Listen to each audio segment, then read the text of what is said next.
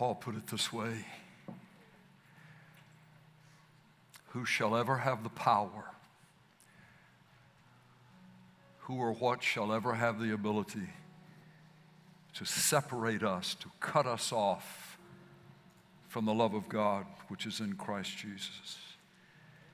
Shall tribulation, shall trouble, shall pressure, shall stress, or persecution, or famine, or nakedness, or peril, or sword. But in, in all these things, in the middle of all these things just listed, we overwhelmingly conquer through him who loved us. For I am convinced that neither death, nor life, nor angels, nor principalities, nor powers, nor things present or things to come, nor height nor depth, nor any other created thing shall be able to cut us off from the love of God, which is ours in Christ Jesus. Amen. Amen. Amen. Whatever you're standing in the middle of, whatever you have just gone through, whatever seems to be impending and foreboding before you, May you in your spirit, in your knower, may you know in your knower that none of that, none of that has the ability, has the power to change the heart of God for you. He loves you. He loves you. He loves you. Amen. Again, that powerful verse, Titus 3, verse 5. But but when the kindness of God our Savior and his love for mankind appeared, that's Jesus. That's the coming of Jesus. That's the life of Jesus and what he did and what he said. But when the kindness of God our Savior and his love for mankind appeared, he saved us. He rescued us, not on the basis of deeds which we have done, trying to be right, trying to do what's right in His sight, but on the basis of His mercy. On the basis of His mercy, He loved us and He saved us. And He, well, welcome, welcome to Alamo City this morning, um, a house and a place where we, we just we just don't have anything else to do to, except to, celebrate, to celebrate the person of Jesus, you know, and, and to rejoice in His Word and, and all of that. All kinds of things change and all kinds of things can go crazy out there, but the one great constant of our lives is who He is and the steadiness of His love and the strength of His grip and the purpose that He has for us that we we just desire to fit in and go with. Lord, take us where you want us to be. Take us where you want us to go. Amen. Well, I'm glad to see you this morning. And I want to ask you to turn with me to um, a book in the Old Testament, way back close to Genesis Genesis, Exodus, Leviticus, Numbers, and then this book, Deuteronomy. And I want you to let me read down through some of these verses that we have read several times before. And we'll pick out one phrase that I believe expresses to us another place, another thing that Jesus wants us to trust Him for, where He will say, Trust me, trust me. Moses is speaking for the Lord, and he starts in chapter 28, verse 1, in this way Now it shall be, if you will diligently obey the Lord your God, speaking to the children of Israel, they haven't yet moved into their land of promise, the land of Canaan, that the Lord had been saying for generations, You're going to have that land, it's going to be yours. You're no longer going to be strangers or tenants or aliens in a land. You're going to have your own place. It's a place that I'm promising to you. And when you get in that place, there are things that I'm going to want to bless you with that you've never been blessed with before. Now it shall be if you will diligently obey the Lord your God, being careful to do all his commandments, which I command you today, being careful to do, being careful to know. Just hold on to that with me, being careful to do all the things which the Lord commands you this day. The Lord your God will, on the basis of that, set you high above all the nations of the earth. And all these blessings shall come upon you and overtake you if you will obey, or the word is literally, listen to the Lord your God. Meaning, you listen and you do them not just listen and go on with something else. But the reason the word listen is equated with obey and they're put together and translated interchangeably so often is because it's saying, the Lord's saying, if you're really listening to me, then you're going to do what I'm telling you to do. You're going to do what you've heard. You haven't really listened if you're not doing what I've instructed you to do. So he, he says it in different ways. He'll use the word obey, he'll use the word listen, but they're used interchangeably. Set you high above all the nations of the earth. All these blessings shall come upon you and shall overtake you if you will obey the Lord your God. It's as if he's saying there's only one thing to concentrate on. There's only one thing for you, my people, to concentrate on. It's not shopping for the blessings. It's not chasing what you would want, but it's just doing what I instruct you to do. Just follow me. Just, just do what I'm giving you to do. Jesus would say it in this way, and we've spent a good bit of time on this in recent days that you seek first the kingdom of God. You seek the presence of the king. You seek the pleasure of the king. You seek the power of the king. And then he says, and all these things shall be added unto you. In other words, these blessings will overtake you. Folks, this is just, this is just a powerful principle. You don't have to wear yourself out praying for blessings.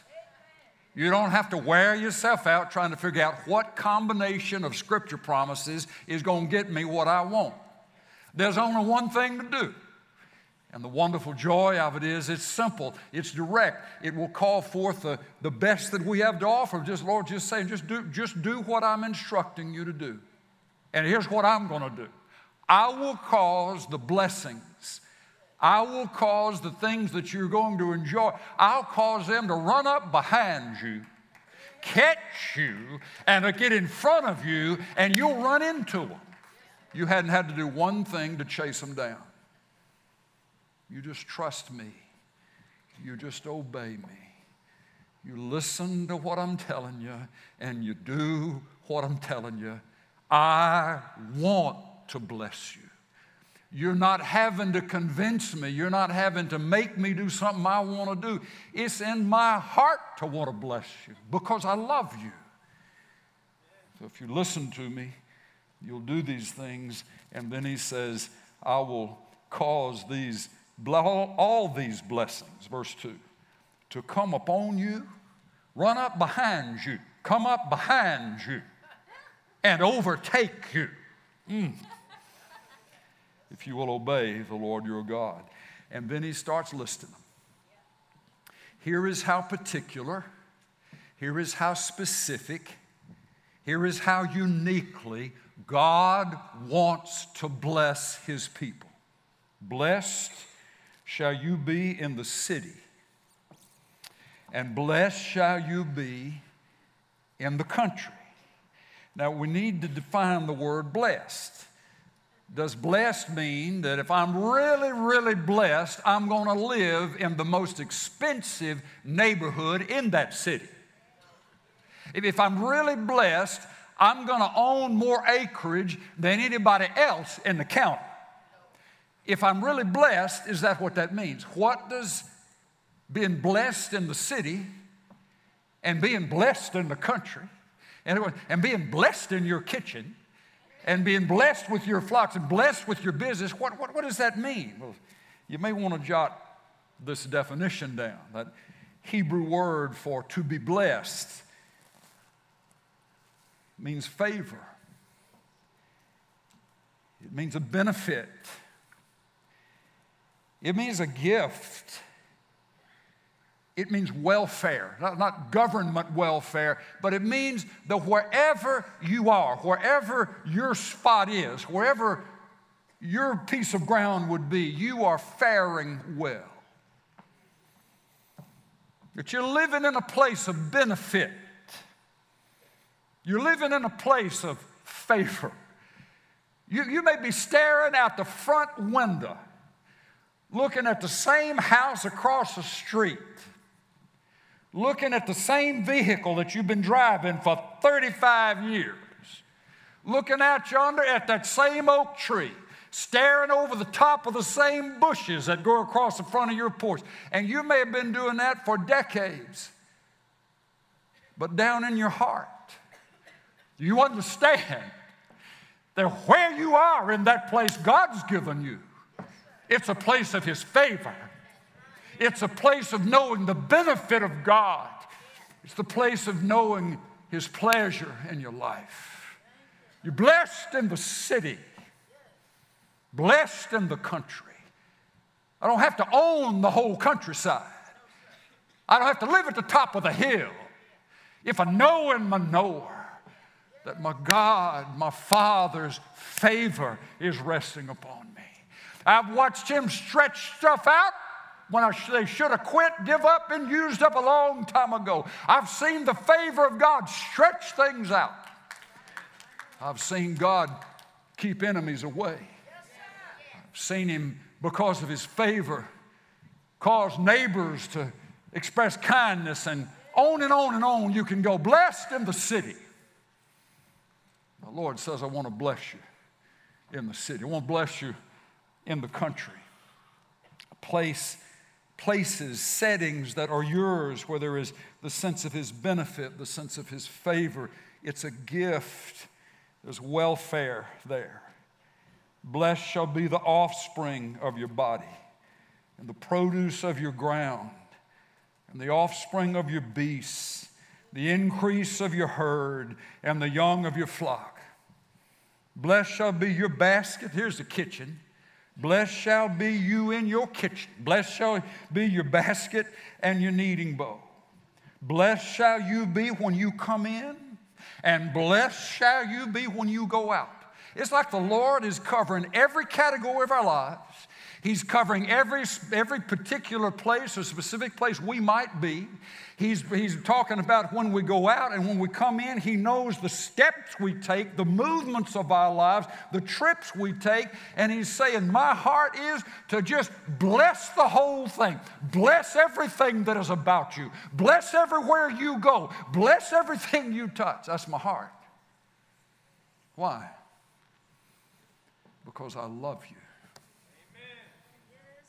Because I love you, it's in my heart to bless you. Now, folks, that's where we get in trouble. If we're still having this thing of questioning whether or not the Lord really loves us, and, and that we're going to have to earn our favor, or we're going to have to do enough right to try to somehow undo all the stuff we did wrong, and we lose track of the sight of, of, of, the truth. That, that he, he, he, didn't, he didn't come after us because we had anything to give him.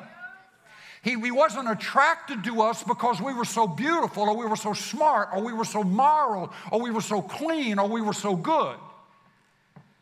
It was even at our worst and with everything that is wrong within us, still somehow he was attracted to what? He was attracted to our need of him.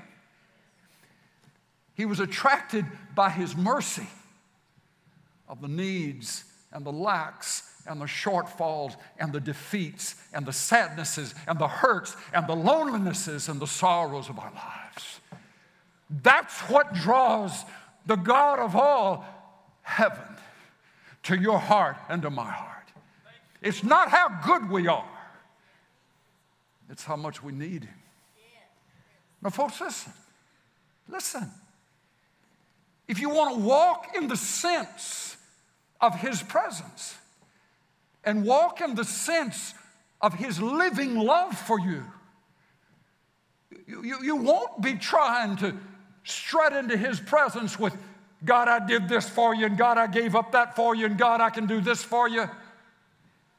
That's never worked. But what puts you in the place, the target, the drop zone of His love to be felt is when we come to Him with our broken places, with our incomplete understandings, with the sadnesses and the sorrows and the anxious places, as well as the dreams. But none of this stuff about, well, I can do this and I've done that and I've got this many verses memorized and I've been in church that many years. Oh my goodness. You remember it again? But when the kindness of God our Savior, kindness, meaning He came to folks, He would come to folks who were needing kindness, not a reward, not a wage, but He came to folks needing an expression of His kindness. But when the kindness of God and His love for mankind, some way or another, His love for mankind and womankind as we were, as we are, without Christ, without Jesus, without the Bible, without church, without anything.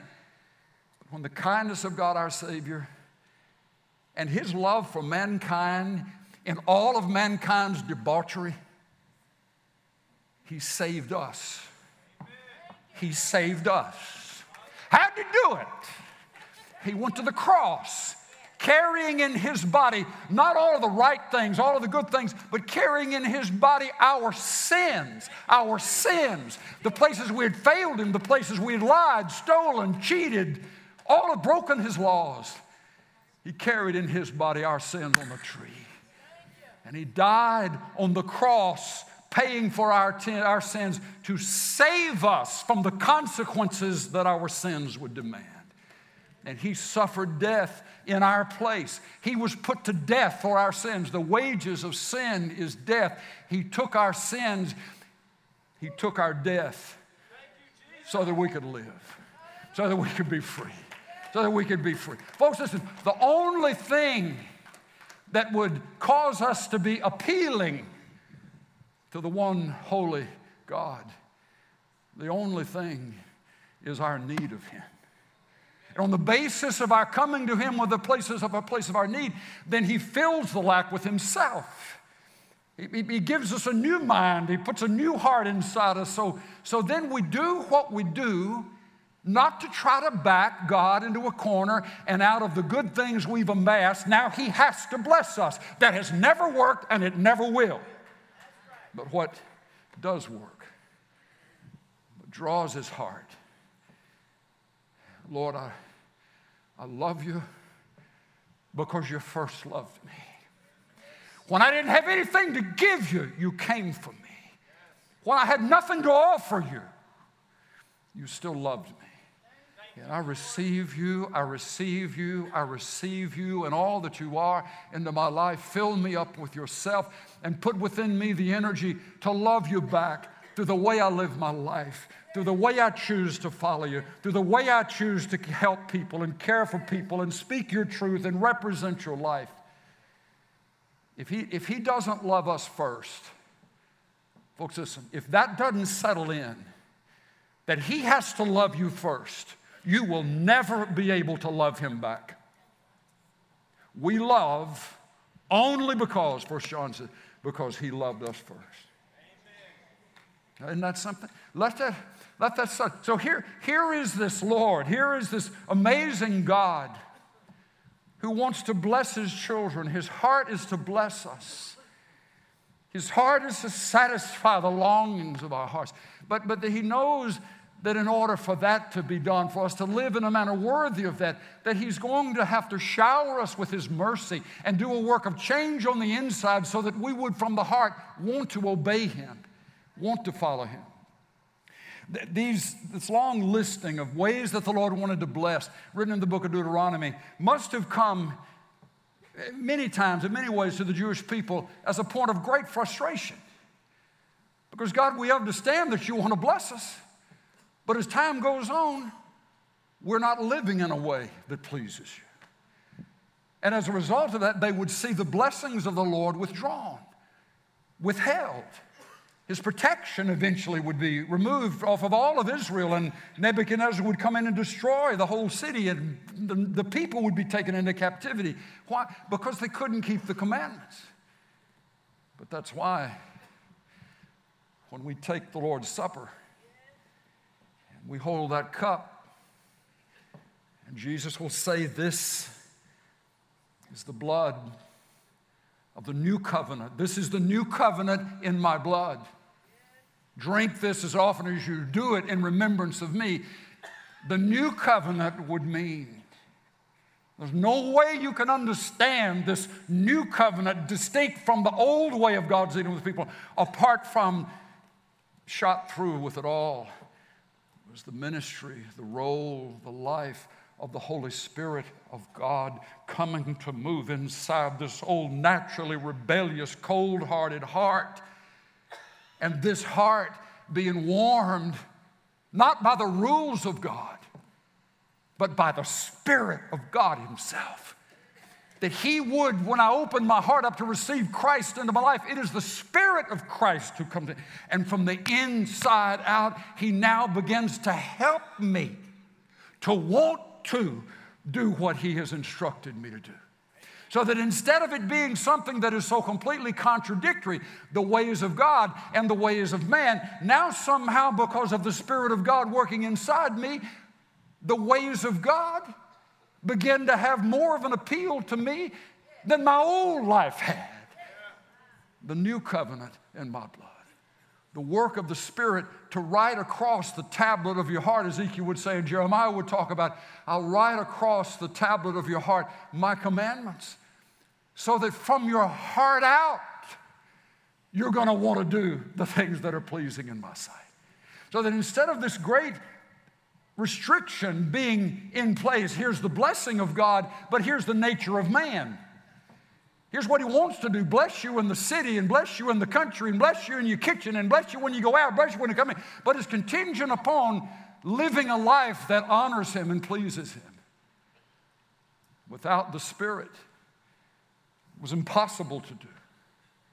Paul would say the, the, the law was, was inadequate in the sense that it, it, would, it would give the requirement, but it fell short on enabling the people. There would be no, no commandment that, he says in Galatians 3, that would have the power to give life. Just reading the Ten Commandments does not mean that as you read and memorize the Ten Commandments off the page, out of the words of the Ten Commandments, there's going to be the ability coming to keep the commandments. In fact, if anything, the opposite is true. I see what I'm supposed to do. But there's this something going off inside of me that when I see what I'm supposed to do, that's the very thing I don't want to do. Until Jesus, the perfect keeper of the law, the one who expressed the heart of God for the Father Himself, but also for us. When He comes to live inside us, folks, things begin to change. The things we didn't think we could ever not do, somehow they lose their ability to create an appetite inside us that controls us. And the things that we, we thought we could never do in one sense, we, we, we find ourselves drawn to. Why? Why, why are some of you sitting here clothed and in your right mind on a Sunday morning? Tell me, please. Not because all of a sudden you just woke up and said, I don't like the, I don't like the taste of whiskey anymore. I just don't think I want to dance all night long till I drop at three in the morning. Something happened that, for whatever reason, the things that used to define your life, and I just pick out one or two or three. We fill in our own blanks. I don't do those things anymore because I don't want to do those things anymore. Not because I'm afraid I'm going to go to hell if I do. They've just lost their ability to control me. I, got, a, I got another set of want to working inside me, folks. That is what happens when the real Jesus moves into your chest and begins to make his presence known. He's not there to cripple you. He's not there to beat you up. He's not there to deprive you. He's not there to destroy you. He, he's there to do his work of amazing, wonderful changing in the want tos of our lives in the direction that please Him. So that being said, somewhere or another, I don't know how you got me so off, off, off, all that. But let's go back to Deuteronomy 28. Look at these words again. Verse 8 The Lord will command the blessing upon you in your barns and in all that you put your hand to. And he will bless you in the land which the Lord your God gives you. The Lord will establish you as a holy people to himself, as he swore to you, if you will keep the commandments of the Lord your God and walk in his ways. Verse 11, and the Lord will make you, the Lord will make you, the Lord will make you abound in prosperity, in the offspring of your body, in the offspring of your beasts, in the produce of your ground, in the land which the Lord swore to your fathers to give you in the place where He's planted you, in the place of His choice for you, He desires to bless you. He desires to bless you in every dimension of your life, in every hour and season in your life. That's His heart. And here comes this line again The Lord will open for you His good storehouse, the heavens, to give rain to your land in its season and to bless all the works of your hands. And you shall lend to many nations, but shall not borrow. The Lord shall make you the head and not the tail. You shall not only be above, you shall only be above, and you shall not be underneath. If you will listen to the commandments of the Lord your God, which I charge you today to observe them carefully. Here is that phrase to bless all the works of your hands. I believe the Lord Jesus would say to us today trust me, trust me. I want to bless all the works of your hand. If you make your living with a pair of channel locks and a Phillips head, or you make your living with a keyboard, or you make your living communicating in various ways and dealing with people in business and walking and sitting and handling the whatever it is that is the category of your life that God has set you in, brought you into. Here's what you wonderfully need to understand He never intended you to feel alone in that place. And here's what I mean by that you can have somebody who would say, I'm going to be with you, but they can't pick up a paperclip. Or they, they couldn't say they couldn't say boo to the local cat that comes by the door of your office. They're scared, they're weak, they're sympathetic, but there's nothing they can do to really help you in your plan. I'm there for you, but I'm weak and I'm scared. I'm there for you. That's not what he's saying. He's saying everything that comes through your life, everything that comes to your life matters to me because it matters to you. And if you will do what you do with your channel locks and your Phillips head, with your if you will do what you do, honoring me, seeking to please me, seeking me first, then I will be there in the middle of your life with you. And there are enemies that will come. But the enemies will come at you one way, and I'll see to it that they leave in seven ways. I'll bless you in your kitchen. I'll bless you at your desk. I'll bless you in your barn. I'll bless you with your employees. I'll bless you with your livestock. I want to bless you. Just honor me. Just honor me. Understand, I am the one who has given you the ability to do these things anyway. You're not a self made man. You're not a self made woman. You suck air that I gave you. Lungs process the air. I gave you the lungs and the air. You got eyes that blink and a mind that can see. I gave it all to you. And I want to bless you. And I want you to know the depth of my love for you that in the most secret, the most detailed, the most intricate, as well as the biggest parts of your life, you will find me busy. You will find me engaged. If you will set the sight of your life to honor me first and. Realize that the company that hired you didn't give you birth. The occupation that you pursue doesn't have the power to keep your heart pumping. That's me. I love you, and I want you to let me be involved in every category of your life because I want to bless you. I want to bless the work of your hands.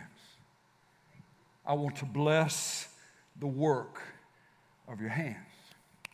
Now, there are two parts to that. I want to bless through you the works of your hands, and I want to bless to you the works of your hand.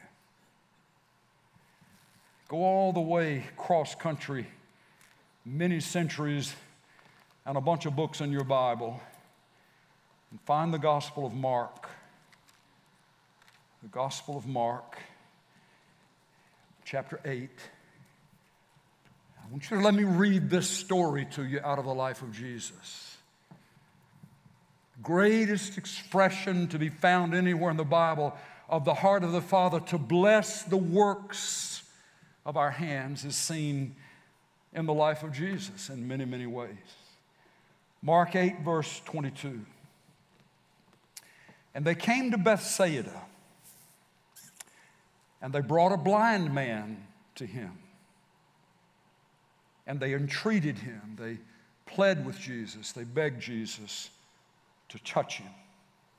Because they'd seen evidently what had happened when Jesus touched other conditions. And taking the blind man by the hand, he brought him out of the village, out away from the crowd. Now, watch this after spitting on his eyes and laying his hands upon him, he asked him, Do you see anything? I just love the story. I just love the story. It is not that the Lord didn't know the outcome, but it's an encouragement to us to keep praying. Instead, of just pray one time, pray one time, that's it. That's it. I prayed, I prayed, that's it. Nothing happened. Well, the Lord did what He did and asked the blind man, Do you see anything? And he looked up and said, I see men. I'm seeing them like trees walking about, blurred, tall, cylindrical images, evidently. Then again, he, Jesus, laid his hands upon his eyes. And the man looked intently, or he looked intently and was restored, and he began to see everything clearly. He wants folks to bless through our hands. Through our hands. Turn over a couple of pages. Chapter 10, verse 13. Same book, Mark. And they were bringing children to him so that he might what? Touch them. And the disciples rebuked them. But when Jesus saw this, he was indignant, said to them, his disciples, Permit the children to come to me. Do not hinder them. For the kingdom of God belongs to such as these. Truly I say to you, whoever does not receive the kingdom of God like a child shall not enter in at all. And look at verse 16. And he took them, he took the children in his arms and began blessing them, laying his hands upon them to bless the work of your hands. The word to bless in the New Testament here means two things it means to speak well of, and it means to consecrate to God, to give to God, to dedicate to God.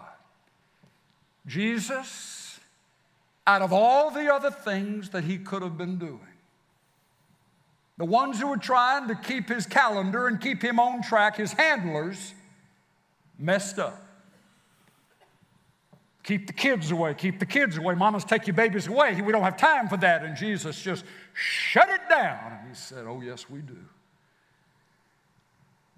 He took them up in his arms. Have you ever noticed how when a child, a little child, has a perfectly great opportunity to show how well behaved and how well trained they are. That they take that same exact instance to prove just the opposite.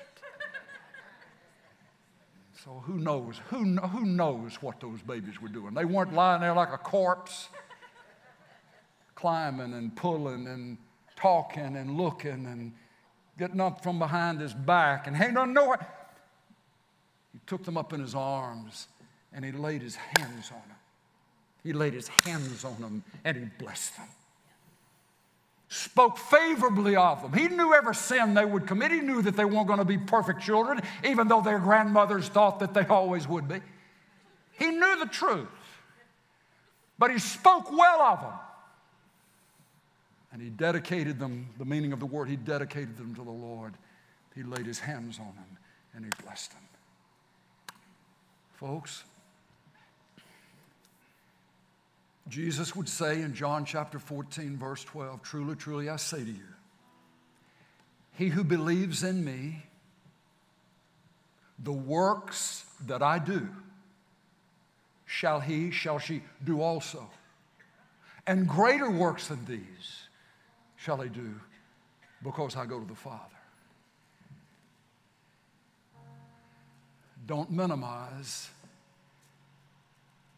don't ignore, don't be oblivious to the significance, the greatness, even the miraculous power to encourage, to refresh, to restore, even to heal and to deliver that may come through your hands.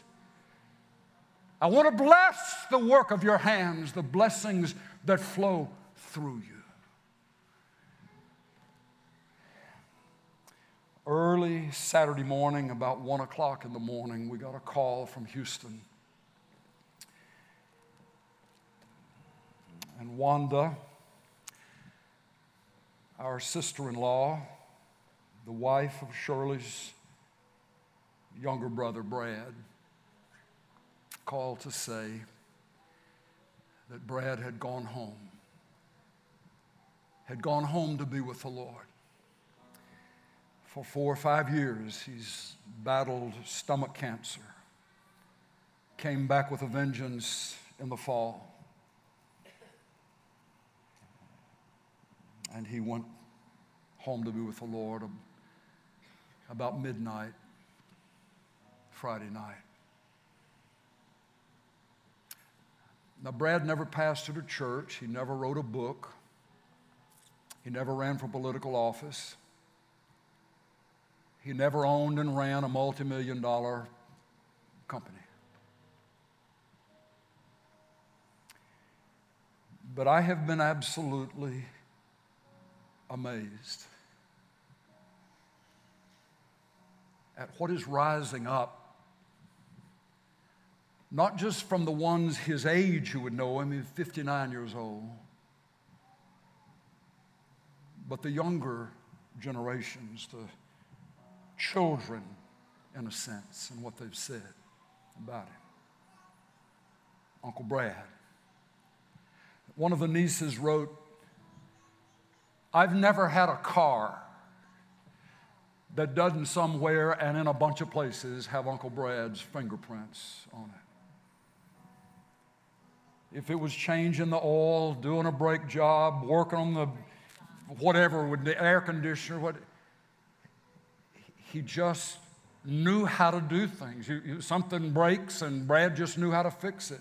His aged mom lost Shirley's dad, her, her husband, years ago. Brad stepped into that role, and not too terribly far in Houston, and he would take her out to dinner and fix her lights. So she, she didn't even know how to gas up her car at HEB because Brad has so consistently done that. They tell stories about Brad. The kids tell stories about Uncle Brad. And he didn't understand why a girl couldn't play football. He didn't know why a child couldn't do the best, be the best at strange and unusual enterprise. He just had a way of encouraging and building them up. He never grew up entirely, okay? I mean, that's part of why the kids just loved it. I, I, I remember this. I remember this like it was yesterday. He, they had a swimming pool outside, right outside their house, and he decided that it would be possible if you landed right to jump out of the second story window and hit the deep end of the pool. Did it? They had water balloon launchers, you know, those things, big rubber band deals. a couple of he's the adult in charge, okay? So he gets the kids, he's babysitting the crew, and he gets in the backyard, and they, from an anonymous, unknown position, just were launching these Little did they know that right where one of them landed would be right on top of a squad car, Houston Police Department squad car. Of course, there was nobody to be found when they came checking to see who had caused that problem. The stories just go on and on and on. But I'm going to tell you this that strikes me about Brad. It was with the works of his hands that he just blessed people. And, and, and the, the doing of that was great encouragement to, to people. I don't know that he, he, he was big on writing, but he was good with a screwdriver and he could figure out AC and electrical problems and plumbing situations just never seemed to bother him and anything auto mechanics just he could just handle. And it was never about what are you going to pay me to do it. It was about you have a need and you matter to me, and I think I can help you. Now, folks, listen. There can be some folks that can quote scripture four hours straight and never stutter. There can be folks who can give you the list of rules, rules why you shouldn't do that, why you better not do that, why God's mad at you if you ever do that. Who hears them? Who hears it? But you take a guy who may not be a big church person, you may not be able to find Amos without the table of contents, but people around him just know I matter to him. He cares about me because he helped me. Folks, I'm not trying to make a saint out of a brother in law. You, you know how far that works. but in the sense that he expressed what it meant to bless with his hands. He rises up as a great example in many ways. Similar to the example that Jesus left for these mamas and these babies and those who are watching. I bless you. I care about you. I want to help you because you matter to me. Where I'm going with that is this. Some of you right now, right now, there was a face or a name coming up in your mind. You can blow that off. Well, they wouldn't, if I sent them a text, if I sent them an email, if I called, them, if I want to, it, it wouldn't matter to them. It wouldn't matter to them. Listen, you're forgetting something. The Lord says, I want to bless the work of your hands. What, what if, what if just the memory of that person? What if just the, the, the, the substance of what you feel like you need to say or would want to say, what if that didn't originate with you? What if that came out of heaven? What if you were to be, and the Lord ordained that you should be, the hands of God and expressing the heart of God into that life? Now, as you type it, as you do whatever you do, you're praying, Lord, bless the work of my hands. Would you bless the work of my hands? Folks, listen. This again, my brother in law. God is not mocked, Paul says. You're going to reap what you sow. You're going to reap what you sow at, at the time of death, at the time of Brad's going to be with the Lord, here comes this harvest from every point on the compass and all kinds of different ages, and it's coming in and rolling in and rolling in, rolling in. That people saying, He was my best friend. 400 people saying, He was my best friend. Why? He wasn't a rock star. He wasn't a politician. He wasn't the head of anything. He hadn't given out millions of dollars free. It was the works of his hands that said, You matter. I care about you. The harvest is coming in. Folks, here's the deal wherever we're seeing lack in our lives, wherever it seems like nobody cares or, or we don't have this or we don't have that, the, the automatic checkup needs to be well, then what kind of harvest have I sown? Well, I'm just waiting for somebody to reach out to me. You know what that is? Uh, that's about as smart understanding this kingdom principle as a, as a farmer out of Pleasanton. You know, I'm, I'm just believing that I'm going to have this incredible grain per acre, bushel per acre harvest of milo or corn this year. It's going to be the biggest thing that I've ever seen. I'm just believing that it's going to happen. And he sits there in his chair he never gasses up his diesel tractor. He never hooks up a plow, never hooks up a, the, the, the planter, hadn't even bought the seed. And he's staring at a blank field, believing there's a harvest that's going to come in, and he hadn't sowed a thing. God is not mocked. Whatever a man sows, this and this only he will reap.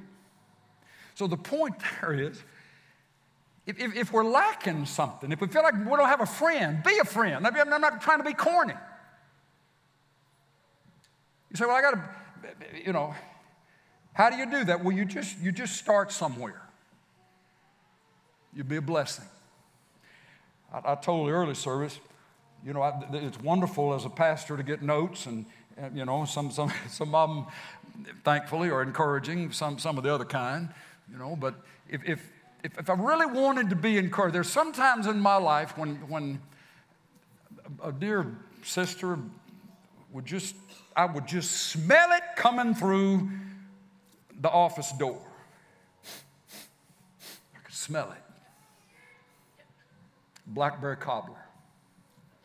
Crust on the top, crust on the bottom blackberry, blackberry, blackberry. Go take me back to my old my Mississippi roots. How, how's Broadway? I could have gotten a handwritten note from Billy Graham that would not have meant as much to this sagging spirit as, as just the smell of that homemade, handmade blackberry cobbler. Don't minimize. Don't minimize what God has given you the ability to do. Now, that's in a tangible sense, but also, folks, listen. Jesus will say, What I've done, you will do also in greater works than these. You, you find yourself burdened for somebody, and, and there's somebody around you that's sick or somebody whose heart is broken. What did Jesus do? He would lay his hands on. And it's not like we had to clear our throats and get everybody out of the room and dim the lights and you know, and, and make it like some kind of interrogation. Jesus took this, the, the blind fella out away from the crowd when he did what he did. Could I just pray with you? Could you come with me into my office? Could I meet you in the park? Could I just meet you at the break room? But could I just pray? And sometimes you just got to pray with your eyes wide open. You can't shut your eyes. Just pray with your eyes wide open. Lord, I bless this one. I thank you for this life. I thank you for the plans that you have for this life. And I thank you that all authority has been given in you in heaven and on earth. And I'm asking in the name of Jesus to fix this, to heal this broken. Somebody got, you having to whisper, the stage whisper, your eyes wide open. Nobody else knows. You're not trying to embarrass them. You're not trying to call attention, but you're realizing the Lord means it when He says, I want to bless the work of your hands. Step into it. Do as you would sense your spirit prompting you to do. I'm going to have to stop there. There's another whole section about the Lord blessing to you, bringing blessings to you. That's so much a part of that Deuteronomy 28 passage, but then you read the Malachi 3 passage, and it's the same word, the blessing, but now the blessings have been lost. And the blessings have been lost because the people were spending whatever they had, whatever they made through the product, the work of their hands on themselves. And they were, they were failing to honor the Lord with His portion first. And so, as a result of that, financially, economically, materially, shrinkage was coming because they were spending everything on themselves. And the Lord just says there's a way to fix that, and it can be fixed quickly you bring the whole tithe, the first 10% of that which I've blessed you with, that's in the land, the land that I want to bless you with, in the ways that I want to bless you, you bring the first 10% into my storehouse so that in my house there will be opportunity and means to meet the needs of other people who are not in the places, place of as great a blessing as you have been. I want you in on my mercy ministry in the world, so you bring it here. And then he just says, You, you test me now and see. He's saying there is, there is a cause and an effect here. There is a reason why there's shrinkage. There's a reason why deals are not coming through and crops are casting, vines are casting their grapes prematurely. It, it's because the one, the one who has the power to command the blessing and to bring the blessing sees what you've done and is grieved. And so as a result, what he's able to bless with is held off, but he says there's a way to fix it. There's a way to fix it. There's a way to fix it. I want to bless the work of your hands, but you bring to me the first 10% of that which I'm blessing you with. That way, you're setting me at the center of your financial world, and it's, it's also that, that is proving to me that I can trust you with more. 10% doesn't change, the amount may change 10% of $100. But what if he's wanting 10% of 100 million? He, he, he, sees, he sees what we will obey him in and honor him with. And as he sees that, he says, You watch, I'll open the windows of heaven. And in agricultural economy, I will pour out. Rain was cash. Rain meant money. Rain meant harvest. You, out of your poverty. Wait till the ship comes in. Out of your poverty, out of your lack, right now, right now, you bring the first 10%. And then you just back up and you watch the heavens. I'm giving you permission to test me, to see if I will not open the heavens and pour out for you a blessing too great to be contained. Now, again, what's blessing? Blessing is provision, blessing is supply, but blessing is the sense of the favor of the Lord, the blessing is the sense of welfare to family and, and, and who you are on the inside and so forth. I find myself getting so wound up about that, particularly with, with young believers and, and ones just stepping into the walk with the Lord. There is no more significant financial point of advice than to honor the Lord with the first of that which He blesses you with. Don't, don't, don't, don't insult Him by flipping Him a quarter at the end of when you paid every other bill. We don't even have to know the Lord to have that kind of memorized, shrunk generosity. But He says, I give you permission to test me. You bring to me out of the first First check you write, first amount you give out of that which I bless you with, you bring that to me, and then you watch. If I will not open the windows, rebuke the devourer, what's eating up what you have and causing deals not to come through, I'll handle that, and then I'll run the open the windows of heaven and bless, if you will just honor me. Now, look, I don't, I really, it doesn't matter to me if you agree with that. It doesn't matter one bit if somebody walked in here and said, he's just talking about money again. You, you, can, you can put that your little old pipe and smoke it all day long, and it won't faze one bit how I strongly I feel about this truth. You do it, and watch what the Lord will do for you in your life. And again, it's not I do this and boy, I just, I just, I've already got it figured out. That color of Bentley that I want.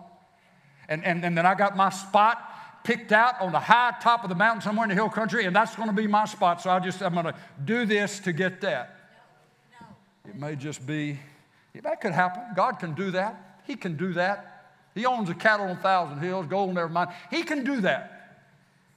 But you can have that and not have your kids.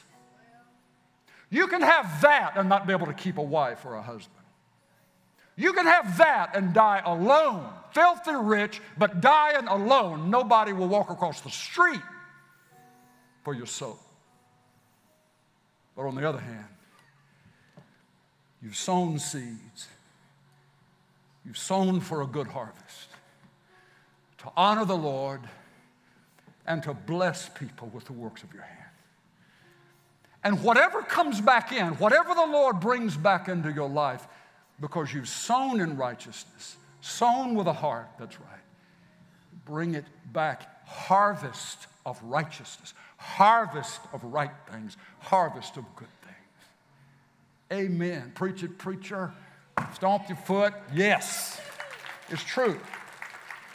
It's true. Now, somebody said, well, I'll, once we get enough money, we'll start the tithe. No, no. Now. We don't have a dime. One of those belong, one of those cents belongs to the Lord. We ain't got a hundred dollars. Start with the ten.